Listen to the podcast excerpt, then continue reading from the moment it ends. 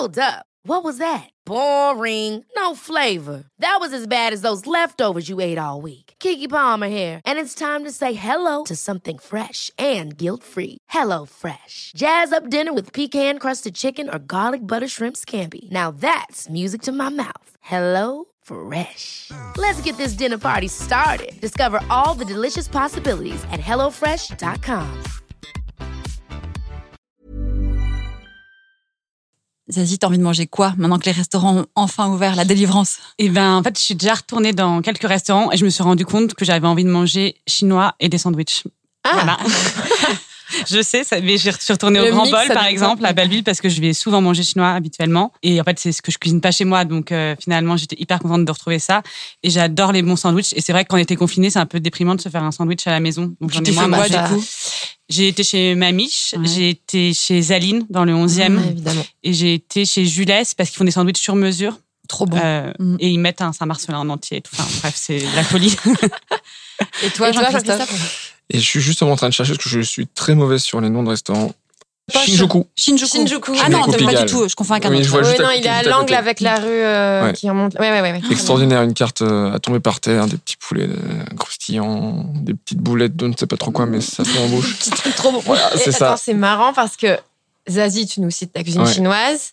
Jean-Christophe, personnellement, moi, c'est Amassiam.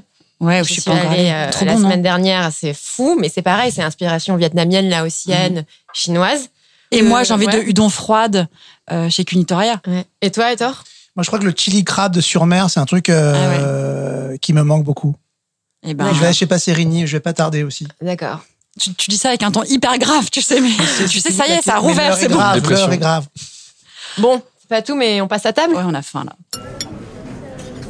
Comment est votre blanquette La blanquette est bonne. Nous sommes réunis avec quelques amis pour un séminaire gastronomique. Mange ma fille. Avec du bon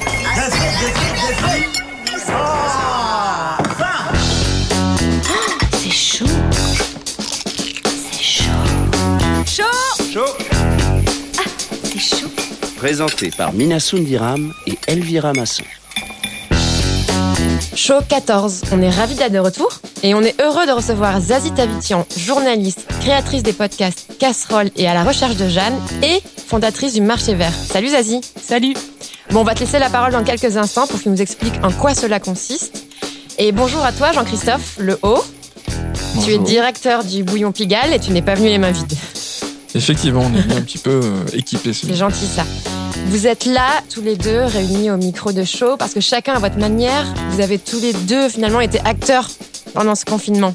Cette période était le moment où plein de choses compliquées se sont jouées, mais aussi où sont apparues de nouvelles priorités. Alors les marchés en ville ont été contraints de fermer, mais les circuits courts ont explosé, on va le voir avec toi Zazie. L'État a été défaillant dans l'aide aux plus précaires, mais les assos se sont mobilisés comme jamais.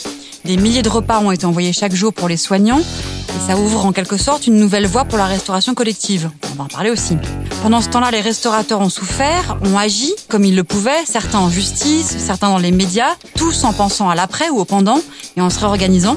Et apparemment, nous, on a tous beaucoup, beaucoup cuisiné et adopté un nouvel animal de compagnie qui s'appelle le levain. C'est tout ça qu'on va aborder, ça va être dense, on a intérêt à boire un coup pour faire couler. Ouais, c'est prévu, Elvie. Cool. Zazie, tu as créé avec tes amis journalistes Gilles Cousin, Céline Maguet et la photographe Anne-Claire Hérault le marché vert. Alors corrige-moi si je me trompe, c'est une carte interactive disponible sur Google Maps qui recense tous les circuits courts, donc euh, c'est-à-dire les ventes sans intermédiaire finalement, de France qui sont accessibles aux consommateurs. C'est ça. Donc, c'est des ventes sans intermédiaire ou avec un intermédiaire. C'est ça la Euh, définition d'un circuit court. C'est ouais. un intermédiaire maximum. Voilà.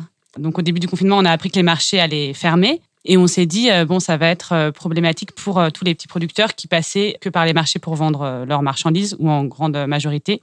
Et on s'est demandé comment on allait pouvoir agir à notre niveau pour les soutenir. On a aussi pensé à nous, aux consommateurs, et on s'est dit, en fait, c'est, on n'a pas envie d'aller faire nos courses au, supermarché forcément. Comment faire pour être renseigné sur d'autres alternatives pour consommer autrement qu'en passant par la grande distribution? Et donc, avec ses amis, effectivement, et collègues, on, on a réfléchi à une solution et ça a pris la forme d'une Google Map parce que c'est assez facile à faire. enfin assez facile. On a dû se former un peu, voilà, se former un peu euh, au tableau Excel, etc.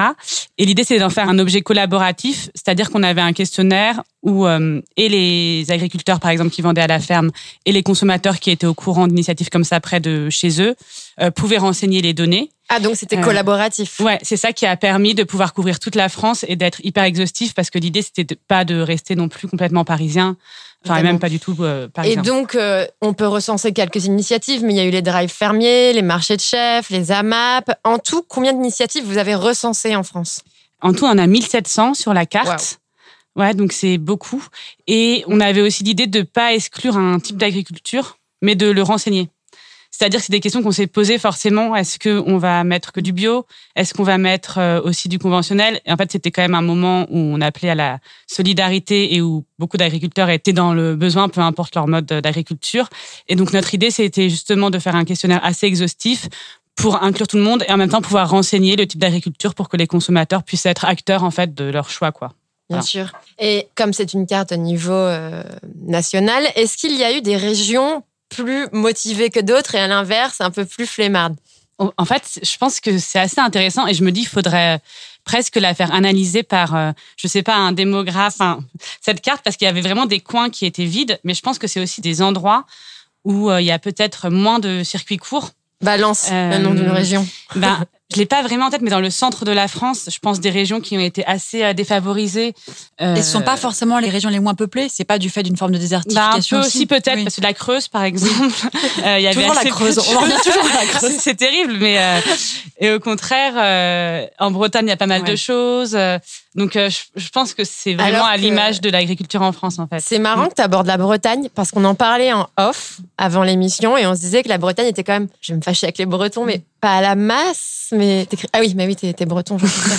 On se demandait si c'était un peu rattrapé sur toutes ces questions agriculture, bio, tout ça. C'est complètement ça. C'est une région qui a fait beaucoup n'importe quoi en termes d'élevage et qui du coup a vu émerger une génération hyper militante qui est venue euh, mm. réparer les erreurs des aînés. Je pense. Ouais, c'est ça. Je pense que c'est vraiment une région. Bah, c'est la région où il y a le plus euh, d'agroalimentaire, de production agroalimentaire. En termes d'élevage de porc, c'est euh, aussi une catastrophe ce qui s'est passé en Bretagne avec les algues vertes, etc. Et je pense que c'est aussi une région qui est très régionale, enfin un peu chauvine dans le sens où il y a vraiment bah, on le voit par exemple, c'est la première région où on boit plus de euh, Brest Cola que de Coca-Cola. C'est une région qui, qui, a une très forte identité. Voilà, on dire ça. Exactement. exactement. Mais peut-être qui a permis aussi de créer des circuits courts et que ça fonctionne. Enfin, il y a vraiment le pire comme le meilleur, je pense. En, tu as trouvé beaucoup de ventes directes de poissons, notamment sur les côtes bretonnes? Euh, en Bretagne, j'ai pas le souvenir. C'était plus à Atlantique et. Euh, en Bretagne, pas mal de petits marchés, de peut-être de drive fermiers aussi, d'endroits aussi où ils s'organisaient dans les villages pour avoir, je sais pas, un tabac par exemple qui propose plusieurs euh, produits de différents agriculteurs. Une forme de mutualisation un peu des besoins et des spots de, livraison. Parce qu'effectivement, dans ta carte, il y avait à la fois des choses préexistantes et des choses qui se sont montées du fait de la difficulté de la situation, de l'impro, quoi, un peu. Oui, c'est ça. En fait, je pense qu'il y a pas mal de producteurs qui vendaient pas forcément à la ferme, qui sont mis à faire du drive fermier à la ferme c'est-à-dire que beaucoup utilisaient leur page Facebook en fait pour dire bon ben voilà euh, euh, une fois par semaine vous pouvez passer à telle à telle heure et on fait euh, des paniers qu'on met directement dans votre voiture parce que peut-être qu'ils n'avaient pas l'infrastructure non plus pour avoir un magasin à la ferme. Il y avait par exemple des pêcheurs qui sont mis à, à mutualiser des paniers qui existaient déjà, à proposer leurs produits, les produits de leur pêche parce mmh. que si pour les petits pêcheurs ça a été hyper compliqué parce qu'ils avaient l'habitude de vendre euh, parfois au, cul du bateau et ils pouvaient plus le faire. Ça a été interdit pendant un moment. Les criers enfermés aussi avant de rouvrir. C'était hyper mm. compliqué. Ouais. Mm. effectivement, il y a des gens qui ont dû s'organiser. Et je pense que ceux qui ont le plus souffert, c'est peut-être justement les plus petits producteurs qui euh, sont pas non plus très à l'aise avec les outils euh, Internet. Et, ouais. bien sûr. Est-ce que vous avez découvert des nouvelles initiatives en faisant tout ce travail de recherche, des choses dont vous n'aviez pas entendu parler, un peu des modèles complètement tu vois, des, voilà, des, nouveaux modèles, euh, des choses inspirées peut-être de l'étranger ou euh, qui vous ont vraiment surpris. Vous vous avez dit tiens, euh, ce modèle-là, c'est peut-être quelque chose à pérenniser? J'ai pas l'impression qu'on ait découvert des modèles complètement neufs. Après, je pense que c'était des modèles qui existaient déjà, mais de façon un peu marginale et qui ont peut-être vocation à se pérenniser avec le temps. Tout ce qu'on disait des drives fermiers, effectivement d'avoir des agriculteurs qui mutualisent et qui puissent vendre dans une seule ferme les produits des fermes environnantes. Je pense que bah, je parlais aussi avec un pêcheur qui s'est mis à faire euh, des paniers où il distribuait, euh, il, faisait de la livraison, il distribuait comme ça. et il me disait c'est génial. En fait, il y a des gens qui ont acheté du poisson qu'en supermarché toute leur vie et qui se rendent compte en fait que en faisant de cette façon-là, ben ils payaient pas forcément plus cher et ils ont, ils découvrent euh, d'autres goûts.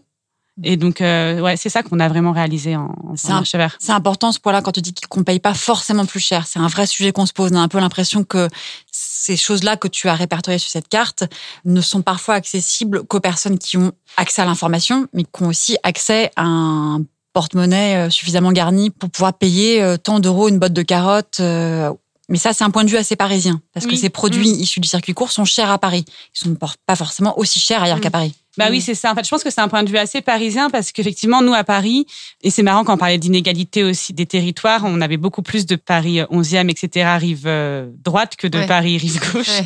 mais bon, c'est un autre sujet. Mais c'est vrai qu'à Paris, euh, pour avoir accès à ces, produits-là, on va dans des épiceries euh, spécialisées où on paye souvent beaucoup plus cher.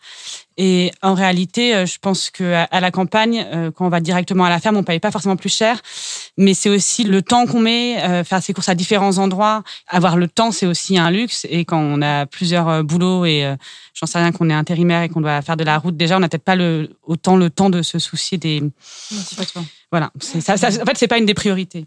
Les gens ont pris des habitudes depuis des dizaines d'années avec les supermarchés, les grandes surfaces, etc., de prendre l'automatisme, la facilité et d'oublier ce genre de commerce euh, direct qui reviennent aujourd'hui avec le bio, la production naturelle, aussi bien dans le vin que dans les fruits et les légumes. On y revient de plus en plus. On a plus de commerce, mais il faut, rééduquer des habitudes à l'inverse. Voilà, c'est les gens et l'État, je pense aussi, qui ont favorisé cette grande distribution. C'est-à-dire mmh. qu'à partir du moment où il y a moins de commerce dans les villages parce qu'on crée des grands centres commerciaux, qu'on n'oblige pas les supermarchés à modérer leurs marges et euh, du coup euh, c'est vrai qu'il y a les gens, mais je pense qu'avant tout, et peut-être qu'on va en parler, c'est quelque chose de plus large et de mm. plus. Bah justement, c'est ce qu'on allait te poser comme question. C'est mm. peut-être l'avenir du marché vert. Mais l'avenir du marché vert, euh, s'il n'y a pas une volonté étatique forte, on pose quand même une vraie question. On veut quoi comme agriculture pour, pour aujourd'hui et pour demain quoi?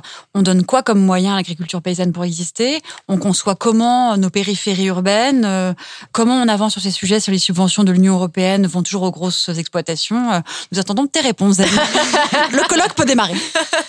Ouais, non, mais je pense qu'on l'a vu. Et peut-être c'était aussi, euh, nous, ça a été notre réaction de faire le marché vert après le choix de fermer les marchés parce que c'était aussi un choix qui pouvait être discutable. En tout cas, les marchés de producteurs qui vivaient vraiment de ces marchés-là, ben, d'un coup, euh, fermer leurs ressources et euh, laisser les supermarchés, eux, continuer à, vendre, c'était aussi un, choix qui pouvait être discutable. Et effectivement, je pense qu'il faut que euh, il y a certains supermarchés qui ont communiqué comme quoi ils prenaient aussi que des produits français, qu'ils allaient soutenir les agriculteurs. Euh, après, il y a eu d'autres échos euh, qui ont, on a aussi entendu dire à la fin du confinement qu'ils avaient baissé les prix, notamment par exemple en viande bovine. là, on voit que Lactalis va baisser les le prix, du le prix du lait alors qu'ils sont déjà complètement étranglés les producteurs laitiers. Et donc ça, je pense que ça doit vraiment être des choix politiques, c'est-à-dire que même en, en supermarché euh, les producteurs qui vendent leurs produits en supermarché, parfois ils sont obligés euh, des garanties sur euh, la marge qu'on leur réserve et que ça leur permette de vivre. Si l'État ne contraint pas Lactalis à arrêter les baisses d'achat du prix du lot producteur, comment est-ce qu'on peut imaginer que l'agriculture paysanne puisse être sauvée? Bah oui, surtout que Lactalis en fait n'a pas tellement souffert de la crise. Pas trop, non. pas vraiment. Zazie, tu es pas venu les mains vides, tu es venu avec un morceau de musique. Ah, j'ai cru que j'avais oublié d'amener une bouteille de vin ou un truc comme ça. Comment stresser son invité Il est où ton fraisier T'avais dit d'apporter un fraisier. Euh, oui, je suis venue avec euh, une euh, chanson de Nada qui date, je pense, d'il y a bien 30 ans, voire 40, qui s'appelle Mac et Fredofa. Et c'est parce que je l'ai beaucoup écouté pendant le confinement. Ben voilà.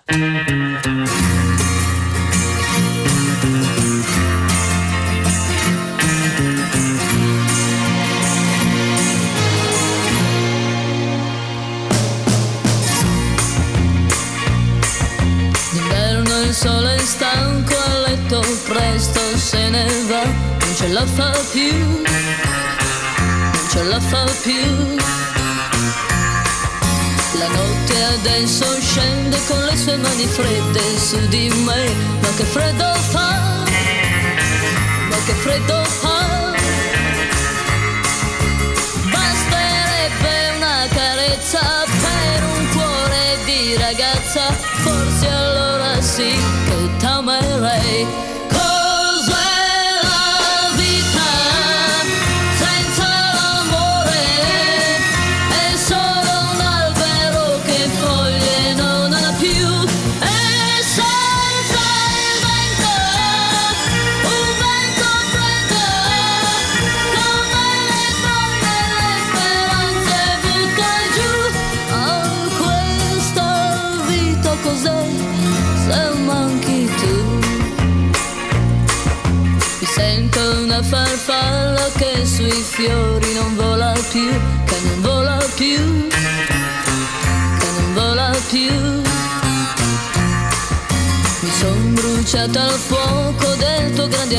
Si è spento già, ma che freddo fa, ma che freddo fa.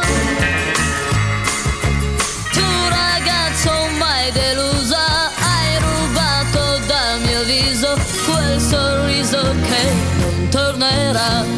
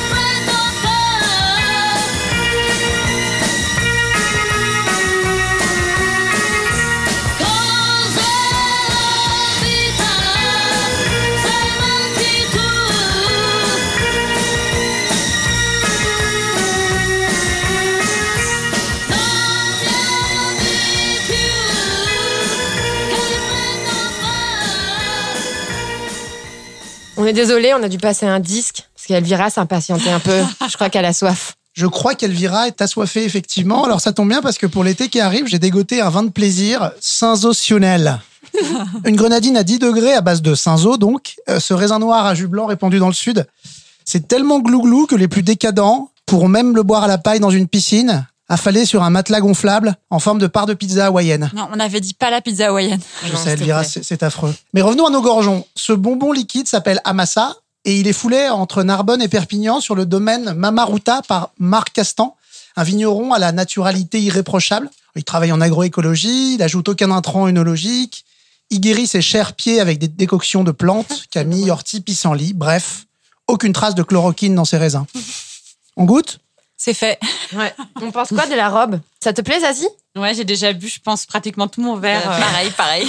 C'est de la grenadine, c'est vrai. Et toi, Jean-Christophe? JC Et ben, je qualifierais ça d'un vin rigolo. Comme la présentation de ce vin qui est fantastique. Absolument. Rigolo, Toi, fruité. tu veux un, un deuxième verre? Bah, vu comment il est parti le premier. Ouais, c'est ça, acidulé, frais, rigolo, un vin friandise, Ah on pourrait dire aussi, hein, une sorte de Mister Freeze euh, Ah, le petit bonbon. On est désolé pour les moins de 18 ans néanmoins, hein, ils vont devoir attendre. D'ici, ils peuvent continuer à sucer des haribots. Mais c'est génial d'arriver à obtenir ce type de vin comme ça. Bah oui, et c'est ça qui est intéressant, la vinification cultive soigneusement ses singularités. Par exemple, en commençant les vendanges assez tôt, dès la mi-août, quand le raisin n'est pas encore à pleine maturité, histoire de préserver cette acidité naturelle et ce faible degré alcoolique aussi. Alors, en plus, il y a même un léger perlant pour son côté nature qui lui donne du charme, je trouve, et ajoute un- au côté frizzy pazzi. Tu connais les Freddy Paddy, toi? Bah, bien sûr. vous, êtes- vous êtes beaucoup trop jeune, sous hein, ma Mitterrand, mais bien sûr. un clairet très guiret, donc, comme son étiquette d'ailleurs, qui représente une joyeuse troupe bariolée à la manière de Ouais. Kissaring, Ah, comme une vrai. invitation à l'apéro en bande. Alors attention, il faut quand même toujours maintenir les distances de sécurité. Hein. Tu l'as acheté où? Et ben, je l'ai acheté dans un haut lieu du marché vert à Paris, chez un gamme. Ah, évidemment. Bien sûr, maraîcher et épicier de quartier, tout en bio et en raisonné dans le 11e. Et ça coûte 10 balles. Un modique billet rouge. Bravo. Tu as rempli ton contrat, nous dégoter une bonne bouteille à moins de 15 euros. Et ce qui amorce la transition, pas forcément très heureuse, avec, pour présenter Jean-Christophe, tu es le directeur du Bouillon Pigalle et vous proposez une offre de déjeuner-dîner à 10 euros. En livraison. En, En click and collect, en vente directe et en livraison. Voilà. T'as aimé la petite transition Pas mal, non On se rejoint sur les prix, ça va C'est une théma bien. 10 euros. Voilà. Bon, alors, pour replacer un peu le contexte, avec le bouillon Pigalle lancé par Pierre Moussier, vous avez ressuscité le bouillon parisien. et dans sa version plutôt troisième millénaire. C'est une cuisine bourgeoise de qualité, ultra bon marché, ultra sourcée, dans une immense brasserie à deux étages à Pigalle et bientôt à République. Tout à fait. Ah bon? Exactement. À la Ouais, place de la brasserie alsacienne. C'est pas vrai. Chez De chez Jenny, ouais. Ça me fait un peu de la peine pour euh, Jenny. On va garder quelques traces de, de cet établissement historiquement. Ah ouais, il euh, faut quand même. C'est un peu classé, non, quand même, Jenny, à l'intérieur, non? Quelques pièces sont classées Ouais. qui vont rester en vie avec nous. Voilà. Bon. Combien de couverts vous faisiez par jour avant le confinement? C'est un lointain souvenir aujourd'hui. Euh, on était entre 1500 et 2000 couverts jour. ouais. Midi, minuit, tous les jours, en service continu, non-stop. Avec 1500 couverts, le confinement a dû être une épreuve d'autant plus grande pour une question de taille critique. Comment vous avez réussi à vous réinventer? On a réfléchi, on, a- on, on s'est reposé aussi pour avoir des idées fraîches après quelques semaines euh, de confinement. On s'est dit là, on peut pas rester comme ça, on sait pas combien de temps ça a duré. On se posait tous la question, euh, je pense dans n'importe quel secteur d'activité. Et euh, on parlait tout à l'heure de R&D. Effectivement, on a fait la R&D entre nous, à cinq ou six personnes. Euh, tous les jours, euh, bah, on a utilisé les réseaux, FaceTime, etc. pour communiquer, échanger. Que... Ce qui était le plus compliqué, en fait, c'est de trouver Mais de la R&D sur quoi? Sur des boîtes, sur des recettes, Ah, sur euh, voilà, sur savoir comment adapter notre produit, notre offre euh, avec notre carte en gardant toujours ce concept de convivialité, de faire un peu le principe euh, bouillon chez toi. C'est déjà avant de penser à R&D, c'est comment vous êtes venu cette formule à 10 euros? Alors la formule est euh, émanée de plusieurs réflexions, mais avant tout ça, le projet quand même de la vente à emporter et de livraison était prévu pour fin d'année 2020 sur le bouillon République à la place de chez Vous Jenny. avez anticipé euh, la, la situation. On parlait de click and collect. Pour nous, c'était un peu euh, la façon de consommer de demain. C'est une consommation outre-Atlantique qui est habituelle aux États-Unis, par exemple. Et on voyait de plus en plus de demandes à ce sujet. Donc, on travaillait le projet. On avait neuf mois pour le faire. Et du coup, en un mois, on a réussi à faire. euh, Ouais, donc le, le confinement était un accélérateur de. On est Ça, très productif. le projet. 1500, 2000 couverts jour, on est très productif. Et là, un mois sans couvert, bah, sans, zéro on avait un peu plus de temps à concentrer sur le projet. On a réussi à le faire dans certaines limites et conditions. Et du coup, vos clients ont répondu présent Les clients ont répondu plutôt présent. Bah, après, on parlait tout à l'heure de faire la cuisine à la maison pendant tout le confinement, des envies de restaurant. Bah, le bouillon avait sa petite notoriété quand même, et les gens étaient euh, ravis, heureux, surpris de nous retrouver aussi vite. Et euh, dans cette formule, toujours en ayant cet engagement de qualité, de quantité, de plaisir dans l'assiette. avec des plats qui tiennent la livraison. Vous avez essayé de- d'empacter un plat, de le manger deux heures après qu'il ait été mis dans un carton ou... On l'a fait après la première livraison. Là, on a retrouvé quelques saucisses purées qui étaient en sauce euh, plus que dans la purée.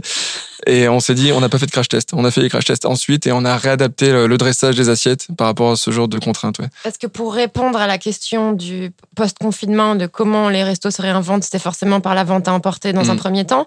Mais vous, vous avez réfléchi avant le confinement. Comment vous vous êtes dit que ces plats de cuisine très euh, française, on va dire, Oui. pouvaient être adaptés à la vente à emporter Parce que moi, j'imagine le bouillon, quand je vais au bouillon Pigalle, je vais aussi pour l'ambiance, je vais aussi pour le service. Il y a l'idée de la proposition aussi sur le marché, sur toutes les plateformes de vente à emporter. Et euh, de la cuisine française traditionnelle, dans ses qualités, dans ses prix, on n'en trouvait pas. Et on s'est dit que pour le bureau, pour la maison, pour le repas de famille, le soir, en rentrant du travail à 19h30, j'ai pas le temps de faire à manger, j'ai six personnes, je peux mettre un plat vite fait au four. Et j'ai la cuisine que j'aurais fait finalement, ou la cuisine de ma grand-mère. Et aujourd'hui, de pouvoir proposer euh, bouillon service à la maison, au bureau, pour 10, 20, 30 personnes à un prix euh, totalement raisonnable, et qu'on peut consommer en 48 heures à la maison, on peut le laisser pour le lendemain si on n'a plus très faim parce que on s'est jeté sur la purée. Euh, Elle est bonne cette purée, faut dire. Délicieux. Moi, je me suis fait livrer ça. euh, En plus, ça tient bien la, ça tient bien le choc. ça, hein. ça tient Ouais. bien le choc et Ça finalement se oui, facilement. le, Et puis vous avez le quelques hashtag s'améliorer réchauffé tenait bien aussi dans le dans Mm. l'idée quoi. Vous avez quelques marqueurs de la francitude assez malins. Bon, je crois que vous vendez le parisien aussi, notamment, non Ouais. Avec le... Aujourd'hui, on propose votre le repas. parisien, on Le propose le pain pougeran, bien sûr qu'on représente plus. On a euh, des classiques, l'œuf mayonnaise dont on a été Champion du monde. merci, Le titre décerné par la Somme, la Société de sauvegarde des œufs maillots. tout à fait. Et euh, on a eu euh, de beaux retours sur notre saucisse purée avec la saucisse de la maison Montalet qui est absolument extraordinaire. Bah, circuit court, pareil, en direct, de, de petits cochons euh, élevés dans le Tarn, au grain et à l'air frais. Alors justement, Ouais. le bouillon Pigalle, son modèle économique et son succès et le sourcing hyper qualitatif que tu évoquais, Mina, repose sur le volume qui est énorme. C'est 1500 couverts jour qui vous permettent d'acheter euh, à un prix possible euh, des truc- carcasses entières, euh, des super produits. Il y a une règle dans Mais là, comment vous avez fait en période de confinement pour continuer à assurer cette qualité? On a suivi les règles du bouillon traditionnel, c'est-à-dire qu'on ne perd rien. Nos morceaux de viande dans la blanquette et le bourguignon, ce sont des morceaux, des bas morceaux qu'on appelle. Donc ce sont des morceaux à bas coût. On a toujours nos producteurs. Donc là, en plus de ça, vu la circonstance, bah, les patates, hein, c'est pas très cher non plus. Euh, Oui, parce qu'il faut dire que les producteurs de pommes de terre ont eu un mal fou, fou, fou à écouler leur, leur production ces Euh, et aujourd'hui, donc, le produit, c'est plus réellement le problème pour nous par rapport aux quantités qu'on consomme pour la production. Euh, ça reste toujours intéressant, mais le, business plan, on va dire, c'est surtout ça. C'est surtout, il faut qu'on puisse avoir du volume pour pouvoir derrière avoir des prix d'achat intéressants. Et surtout, on achète en quantité à des producteurs qui savent qu'on est derrière. Et vous avez continué à faire ça pendant le confinement dès que vous avez mis en place la livraison. On a rappelé tout le monde et tout le monde, est- on est là, les gars. Et c'est comme ça que vous pouvez tenir 10 euros. Tout à fait. Mais on marge de. C'est quoi la marge quand on fait un menu à 10 euros? Bah, Là, aujourd'hui, on n'est plus sur les mêmes dimensions. On n'est plus sur un établissement avec une location, avec euh, du matériel, avec autant de masse salariale, de personnel aussi. C'est, ce sont des choses importantes. On a un packaging, on a un sac, on a des boîtes, euh, on a une certaine DA qui, pour rappeler un petit peu cette ambiance du bouillon. en Donc fait, les marges sont plus élevées que dans un contexte de restaurant Elles ne sont pas forcément plus élevées, c'est juste que les dépenses ne sont pas les mêmes. Et les charges sont différentes. Et aujourd'hui, c'est combien de repas livrés? C'est très encourageant pour la suite, sachant que là, le bouillon Pigalaré est ouvert et entre-temps, on a gardé du coup la livraison et le système de livraison et emporté qui va bientôt ouvrir sur tout Paris. On a trouvé un laboratoire de fabrication justement pour nos produits et euh, on va continuer à faire vivre le bouillon et peut-être le bouillon chez toi. Même, le- même, même dans le 15e, tu veux dire? Même dans le 15e, dans le 16e. euh, Voilà. Ou jusqu'en Normandie alors Pas encore notre partenaire courrier qui euh, travaille nos coursiers à vélo. Ah, justement. Ouais, qui travaillent avec nous vont s'arrêter à la limite de Paris déjà. Et on va essayer de couvrir Paris euh, toutes les livraisons en 20 minutes. Quel est votre partenaire euh, livraison? Courrier. Courrier. Courrier, donc une entreprise qui a 5 ans, qui a un modèle, on va dire, technologique qu'ils ont créé, qui est blanc, donc qui est libre d'utilisation pour chaque personne qui veut l'utiliser, et qui ont un système euh, donc de coursier dans un système de salaire normal, on va dire. Voilà, avec un vrai salaire, des vrais contrats de travail. On souhaitait que le bouillon puisse être livré dans les meilleures conditions, dans les meilleurs formats possibles, avec des contraintes, certes, parce que là, on est sur des gens euh, avec euh, du matériel très important, il y a des assurances, il y a plein de choses à prendre en compte. Sur la livraison, c'est un autre métier. On s'est pas lancé à mettre nos, nos- on y a pensé, mettre nos serveurs sur des vélos. Sauf qu'on ne parle pas de la même chose. Et du coup, on a trouvé les meilleurs euh, pour nous aujourd'hui, qui proposaient la meilleure proposition, la meilleure offre et le- les meilleures conditions de travail pour tout le monde. Bah, la question de la livraison est un- effectivement un vrai sujet. Euh, pendant le confinement, dès que les restaurateurs sont organisés pour livrer, on a eu évidemment envie envie de les soutenir euh, et on a forcément plus envie de soutenir des restaurateurs qui, Évidemment. qui font appel à des systèmes de courses responsables un peu vertueux. Alors il y a Courrier, il y a Olvo qui est une coopérative euh, qui livre à vélo cargo, donc avec une empreinte carbone pratiquement zéro. Mais c'est un coût aussi pour le restaurateur, il faut qu'il puisse l'absorber dans un système de livraison qui est pas un truc a priori très rentable. C'est rentable pour le bouillon Pigalle parce que vous êtes une machine de guerre quand même.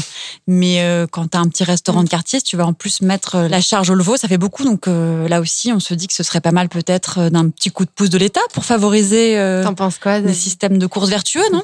Euh, ouais, moi c'est un sujet qui m'intéresse euh, vraiment et j'ai interviewé pendant le confinement pour euh, Vice un collectif qui s'appelle le CLAP, qui est un collectif qui s'organise en syndicat, qui défend justement euh, les livreurs à vélo euh, de euh, des, je sais pas si on peut les citer, oui, des Deliveroo, Uber, Frishti en ce moment dont on a pas mal parlé parce qu'ils embauchaient des livreurs sans papier et qui les ont tous licenciés au même moment à la fin du confinement.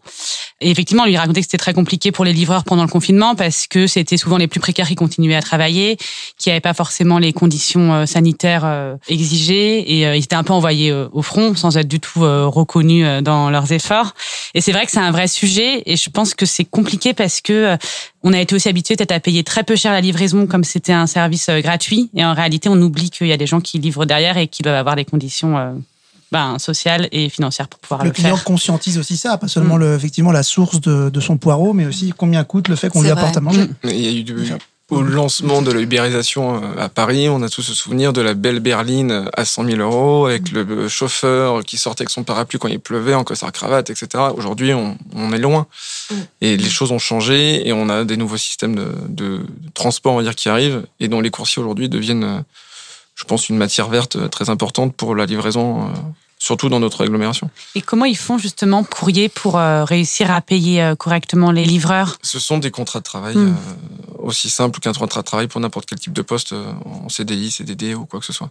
Il n'y a pas de course, je, je ne sais pas comment fonctionne. Je connais les tarifs des prestataires actuels qu'on a sur les plateformes. Mais je ne sais pas comment il fonctionne par rapport à cette. euh, Et vous, cette livraison, vous le, enfin, il est, il est payé par le consommateur, du il coup, est payé par ouais. le consommateur. Aujourd'hui, pas entièrement. Ouais. Parce qu'on on en prend en partie une charge parce qu'on ne peut pas se permettre de faire des livraisons à 10 euros Ouais, ou 15 ouais. euros. Donc, on a pris la décision de faire une livraison à 5 euros pour tout le monde dans tout Paris. Que ce soit 2 ou 10 sacs. Et derrière, on ouvre une proposition, une offre, en fait, pour les sociétés, pour les grosses livraisons de cantines, 30, 40, 100 personnes s'il faut, avec un système plus, euh, plus adapté. Car en fait, on a déjà eu de la demande des chantiers, euh, des boîtes de, de BTP, des banques qui nous appellent pour dire est-ce que vous pouvez nous livrer tous les jours ou pas? Parce qu'on veut changer la cantine. on- et aujourd'hui, les cantines ne sont pas ouvertes encore. Mm. Les cantines des entreprises ne sont pas ouvertes non plus, donc il faut pouvoir euh, restaurer son personnel. Donc on est possiblement une solution à ça. Et c'est d'ailleurs Olvo, la coopérative de vélo cargo, qui nous a livré notre déjeuner. Ah Enfin, une partie, parce qu'évidemment, Jean-Christophe est arrivé avec plein plein de choses à manger Oui. aussi, mais on a un double déjeuner. On a à la fois tes plats, Jean-Christophe, et on a ceux de Romain Méder. Waouh euh, chef euh, très très versé dans la naturalité euh, très végétale du Plaza Athénée. Il s'est également lancé dans la livraison de repas qui sont préparés dans les cuisines des Lyonnais, rue Saint-Marc dans le deuxième. Alors là, on n'est pas dans des menus complètement végétariens, mais quand même à forte tendance végétale. Et c'est hyper joli, hyper appétissant. Je vous propose qu'on qu'on goûte ça pendant qu'on écoute euh, la musique que tu as choisie pour nous, Jean-Christophe, et qui est Aérodynamique Daft Punk. Classique, Un grand efficace. classique euh, qui rappelle des bons souvenirs de travail.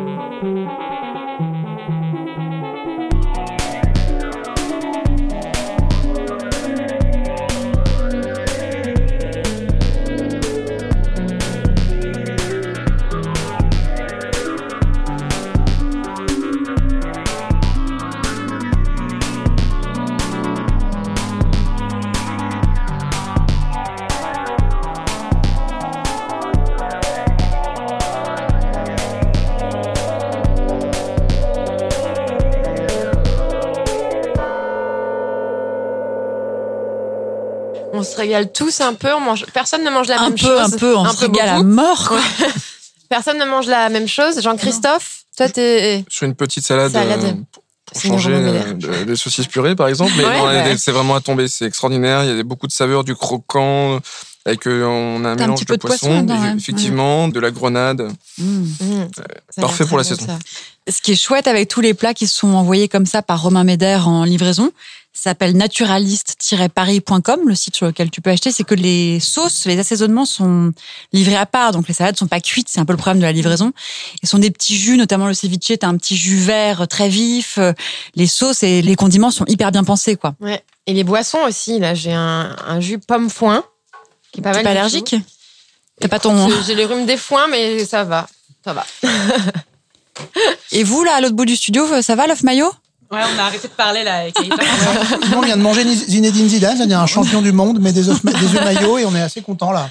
T'as mis quoi, Jean-Christophe, dans les plats? Enfin, c'est pas toi qui l'as fait directement, mais donc t'as œuf maillot, quoi d'autre? Alors, on a des œufs maillots avec une petite pousse d'épinards. On a un Et un petit roast beef charolais avec euh, salade de pommes de terre. Et nous avons également, dans les desserts pour la suite, hein, on n'y est pas encore, une flottante avec son petit Mmh. caramel euh, beurre salé. Mmh. Recette de la grand-mère en Bretagne. On va hum, attaquer la dernière partie de l'émission, comme ça tout le monde pourra manger euh, Ouais. Dans son coin après. On a décidé de faire un tour de table de toutes les initiatives, de tout ce qu'on a vu pendant ces derniers mois, pendant ces mois de confinement, qu'on veut garder, qui nous a amusés, pourquoi pas, qu'on a détesté.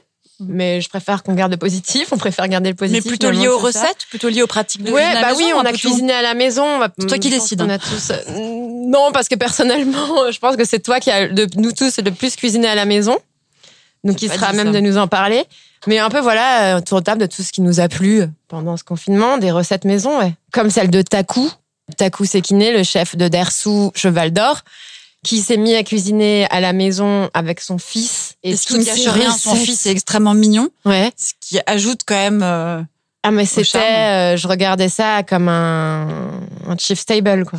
le- le- la moindre raviole, la moindre crêpe, le moindre gâteau qu'il faisait, Ah, c'était complètement additif. Donc, on vous recommande de de suivre Taku Sekin, en effet. Toi, Zazie? Ah, moi, je pense que je fais partie du club des levains, c'est-à-dire des Ah. gens qui sont. ben, J'avais déjà mon levain avant, mais là, j'ai carrément intégré un groupe secret Instagram de gens qui, qui s'appelait les Bakery Resistance, je crois. Et euh, donc, tout le monde s'échangeait ses recettes de levain. Après, c'est devenu très, très technique où on- les gens faisaient des trucs très compliqués. Ils parlaient farine ancienne, blé ancien, etc. Mais euh, c'était pas mal. C'était marrant parce qu'on s'est- s'échangeait nos photos de pain. euh, C'est une espèce de secte boulangère, c'est ça C'est vraiment dire une secte boulangère, vu, en vous fait. faisiez du troc de levain. Il y avait du troc de levain, effectivement, du troc de farine. on se donnait les meilleurs plans pour savoir. Mais il porte un nom, ton levain, ou tu l'as quand même pas Euh, moi, mon, mon levain, c'est Céline Maguet qui me l'a passé. Donc, je l'ai appelé Maguiche. Et il venait d'une amie boulangère à elle qui est américaine et donc qui vient de San Francisco. C'est hyper Ah ouais. chic. En fait, c'est hyper snob, euh, le levain. C'est super snob. Et je pense que je vais être, j'étais hyper contente aussi d'arrêter de faire mon pain parce que, enfin, je continue à en faire de temps en temps. Mais disons que c'était, c'est aussi très chronophage et en fait, il y a des boulangers qui font des très Bah, bons pains. donc, à euh, ouais. Ah ouais. Voilà ce que Heitor professait en off. Il disait c'est quand même un super métier. euh. Non, je, je, je m'interroge un peu sur les limites du do-it-yourself. C'est à quel moment le do-it-yourself euh, va pas à l'encontre, ce serait, ce serait beaucoup dire, mais euh, interroge la question des artisans et de ceux dont c'est le métier et qui font ça très bien. Mais enfin, faire du pain chez soi, euh, pas de problème. Pas Ouais. comment dire. Moi, j'en fais pas, mais Non, mais c'est pas très écolo jours, en plus. Toi, Jean-Christophe? Alors, pendant le confinement, j'ai eu la chance de pouvoir m'occuper de ma chère et tante qui est médecin réanimateur. Donc, j'ai fait à manger tous les jours. Euh, elle prenait ses petits plats faits maison pour partir au travail et épater la galerie. Et T'en as pas fait pour les collègues? Euh, concrètement, j'ai pas trop eu le, le choix parce que les, les collègues ont été gâtés par les, par les Ouais, restaurateurs. ouais, ouais. Ça, c'était euh. Et son aussi. hôpital à elle n'était pas Si, si, livré si. par Écotable, qui s'est organisé avec euh, Alors, les marmites volantes, avec le ne sais réchaud. pas, euh. mais avec beaucoup de restaurants, beaucoup de restaurants de chefs, beaucoup de bistrots. Ils, ont été euh, couverts de plats et également de produits euh, cosmétiques, généralement pour les peaux, pour les crèmes de main, etc. Donc, ce sont des beaux gestes qui ont été réalisés, vu que ça dure euh, actuellement. Mm. C'est des choses qui changent aussi, euh, c'est d'autres sujets, mais sûr. voilà. Et toi, Elvira, t'as cuisiné euh, H24, 7 jours sur 7. J'ai pas cuisiné à H24, mais j'ai vraiment cuisiné tous les jours. Ouais, ouais, ouais j'ai, je, ça, ça a commencé, je me suis plus arrêtée, quoi. C'est-à-dire que je me suis aperçue de l'existence de quelque chose qui a été créé au tout début du confinement. Euh, c'est une asso qui s'appelle Pour eux le Move. Et le principe est simple, c'est dans plein plein de villes de France et à Bruxelles aussi, Quand tu cuisines pour toi, on part du principe que tu peux facilement faire deux, trois ou cinq parts en plus. Tout le monde ne sait pas envoyer 1500 couverts jour. Hein. et du coup, tu mets tes parts en plus dans des contenants et tu appelles un coursier à vélo qui vient le chercher euh, en bas de chez toi. Et ces repas, ces parts en plus que tu fais sont distribués au fil des maraudes par les coursiers de Pour eux le Move. Donc, euh, comme je cuisinais effectivement beaucoup, euh, c'est pas très compliqué quand tu fais une salade de lentilles œuf mollet de te dire que tu en fais cinq parts plutôt qu'une, quoi. C'est une super initiative, ouais, pour le Move. C'est quoi la recette qui t'a le plus excité?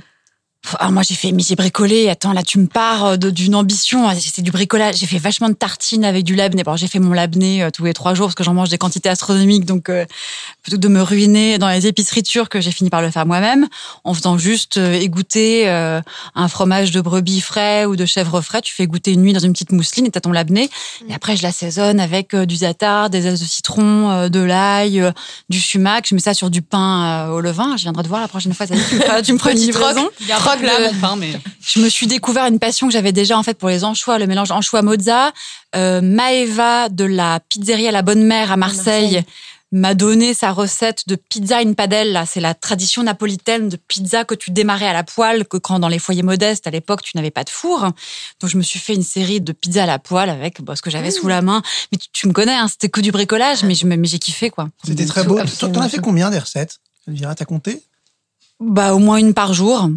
Donc une bonne centaine. Et t'en as surtout fait une pour Aitor. C'est Euh, parlons-en. Morceau de choix. Ouais, c'était un super projet ça, Hector. Et tu peux euh, bah, nous en parler en deux secondes Ouais, euh, en deux mots, euh, j'ai proposé à des chefs confinés de cuisiner des pages de la littérature, des extraits dans lesquels euh, un roman ou un poème euh, évoquait un plat, un aliment, et de librement et avec les moyens du bord, puisque confinés, euh, d'interpréter, non pas d'illustrer, mais vraiment de d'interpréter donc euh, la dite page. Et des fois, ça a vraiment très bien marché. Mhm. Et effectivement, Elvira m'a fait euh, a fait pour le projet une tartine de suédoise. euh, En hommage à en hommage à- Lisbeth. à Lisbeth de Stig Larsson dans Millennium. C'était vraiment canon. Donc euh, jaune d'œuf gravlax, hein, c'est un peu ma marotte du moment. Jaune d'œuf confit dans du pas gros sel du sucre. Eh si, mais là je, je recommence avec un petit tropisme plus nordique en ce moment. Qu'est-ce que j'avais mis d'autre Euh, Des œufs de poisson qu'on m'a rapporté de Suède, un pain noir danois. Et puis euh, de la nette, évidemment. Et si façon, vous, ça va et pas si très, vous très loin, voulez le aller voir la recette, d'ailleurs, je vais en profite pour me faire un peu de, de pub. Vous pouvez aller voir ça sur le compte Instagram qui s'appelle Sauce Gribiche. Super. Mais là, c'est un peu l'instant autopromo de toute façon. Parce Ouais, que Mina, ce qu'on n'a pas dit, c'est que toi, Zazie, t'as fait ta carte euh, de circuit court, de où se fournir en quoi. Euh, Mina, toi, t'as eu un super projet qui a été un vrai soutien pour les restaurateurs. C'est que dès qu'ils ont commencé à mettre en place des, des livraisons ou du click and collect, tu t'es fendu de ta petite carte là. euh, Ouais, mais euh, je sais pas si c'est un. Enfin, je me disais, euh, j'ai un rôle à jouer et moi, ma spécialité, euh, enfin, je suis connue pour être la fille qui mange des sandwichs sur le trottoir. Donc, la vente à emporter, le click and collect, a priori, c'était mon, mon domaine et je connais assez bien. Et en fait, je me disais, attends, il y a quelque chose à faire. Est-ce que ta carte, Zazie, m'a inspirée? Je pense. Je la trouvais super bien foutue et j'étais euh, encore bravo pour cette initiative parce que c'était vraiment. Euh, c'est tout ce qu'on attendait et puis c'était sincère et, Et c'est inspirant euh, aussi. inspirant, très très inspirant. Et je pense qu'en effet, ça m'a un peu inspiré. Alors moi, c'était uniquement à, à Paris parce que j'étais seule et c'était aussi collaboratif, mais pas aussi bien foutu que la ça vôtre. prend du temps en plus. Mm. Ça prend énormément de temps. J'ai reçu 2000 messages sur Instagram. Ce que j'ai noté, c'était la solidarité. Et tous les gens qui m'ont envoyé des messages en me disant il y a ci, il y a ça, il y a ça, il y a ça. Euh, finalement, ça faisait une carte euh, de 100, 300 adresses. euh, et encore, j'ai dû l'arrêter parce que de toute façon, euh, le fooding a fait un truc quand même assez canon qui Oui. s'appelait plat de résistance. C'était très intuitif, plus que ma carte pour le coup. Et bon, après, parce les qu'ils avaient des développeurs et pas toi. Ouais, voilà. Moi, j'étais toute seule. et Je me suis familiarisée à Google Maps en, en une après-midi. Finalement, c'est pas si compliqué. Voilà, je voulais les soutenir à ma façon. Je sais pas à quel point ça les a aidés parce que vous, vous avez eu euh, 2 millions de vues ou quelque chose comme ça, non? Euh, oui, on a Sur eu. votre euh, carte. je sais plus, je l'avais noté, mais ouais, on a eu euh, beaucoup de vues. Mais après, euh, il y a eu d'autres cartes aussi qui ont été faites. Euh, Le vin. Une carte ouais, pour le vin, une carte pour la bière aussi, qui a Ouais. été faite par une euh, biérologue. Ouais, Je me exactement. rappelle C'est un métier. nom. Zytologue, on dit, je crois, Ah, non ah ouais. zytologue Ok. C'est encore plus joli. Et une carte aussi qui mettait en lien les producteurs avec euh, les points de vente. Donc euh, c'était vachement Ouais. bien que. Enfin, nous, il y a aussi plein de gens qui nous écrivaient pour nous dire il y a ça qui existe. Et c'était justement toutes ces manifestations de gens qui voulaient aider à leur façon, même petits ou gros, qui étaient assez réconfortante pendant ces moments un peu durs. Quoi. Bah, Mina, t'emploies le Ouais. mot de solidarité, ça a quand même été un Mm. mot super fort pendant le confinement. Notamment, on parlait du, ti- du tissu associatif qui s'est euh, mis au boulot comme jamais, des nouvelles assos qui ont été créées euh, pour pallier aussi le- le- l'absence d'aide de l'État. C'est-à-dire que les gens qui sont dans la rue, euh, personne ne s'est posé tellement la question de leur sort, à part les assos. Moi, j'étais frappée quand même, faut peut-être qu'on le dise, de l'élan de solidarité des restaurateurs Ah ouais. envers les soignants.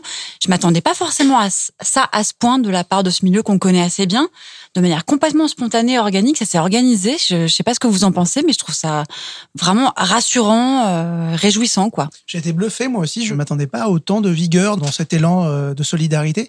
Et puis surtout de s'inventer une espèce de mission de service public spontanément. Oui. hein, de- et puis de continuer à être au boulot. C'est-à-dire pour les cuisiniers, c'était la manière qu'ils ont eu de continuer à faire leur métier. Qui, je pense, dans, en période de confinement, euh, est fondamental pour structurer tes journées. Et ça a été assez beau, ouais. Ouais. Toi et toi, tu voulais partager une, un projet, une initiative Ouais. assez marrante. Ouais, décalé, euh, ça s'appelle la fin des haricots, la fin FAIM. C'est un projet décalé participatif de Javid Rawat. En deux mots, il récolte des témoignages sous forme de recettes cuisinables ou au contraire totalement loufoques. On y trouve par exemple la recette d'un gratin de spaghettis aux rillettes, mais aussi la recette d'une parfaite glandouille sur canapé, avec la photo d'un connais. pied qui fume une cigarette. L'idée de l'auteur est de documenter le rapport à cet enfermement imposé qu'on a tous connu. Et d'ailleurs, chacun peut proposer une idée sur le site leséditionsdumotel.fr. Et il vient de lancer, je termine, une campagne de financement sur KissKissBankBank.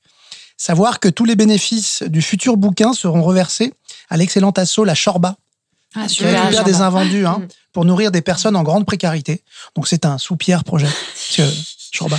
On terminera donc sur ce jeu de mots parce que l'émission touche à, À sa, sa fin. On revient bientôt dans ce studio de Ground Control qu'on aime tant. Et Ground Control d'ailleurs vient de rouvrir euh, tous ses restaurants. euh, Solina, euh, Calimera qui va bientôt se lancer, je crois, dans des recettes à base de produits de la mer. Enfin voilà, c'est toujours aussi bien et c'est toujours un plaisir d'être ici. Merci à vous deux.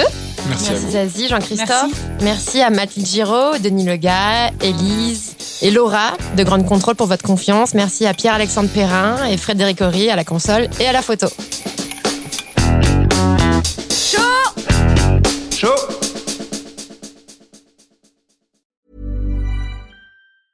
Planning for your next trip? Elevate your travel style with Quince. Quince has all the jet setting essentials you'll want for your next getaway, like European linen, premium luggage options, buttery soft Italian leather bags, and so much more. And is all priced at 50 to 80% less than similar brands. Plus, Quince only works with factories that use safe and ethical manufacturing practices. Pack your bags with high-quality essentials you'll be wearing for vacations to come with Quince. Go to quince.com slash pack for free shipping and 365-day returns.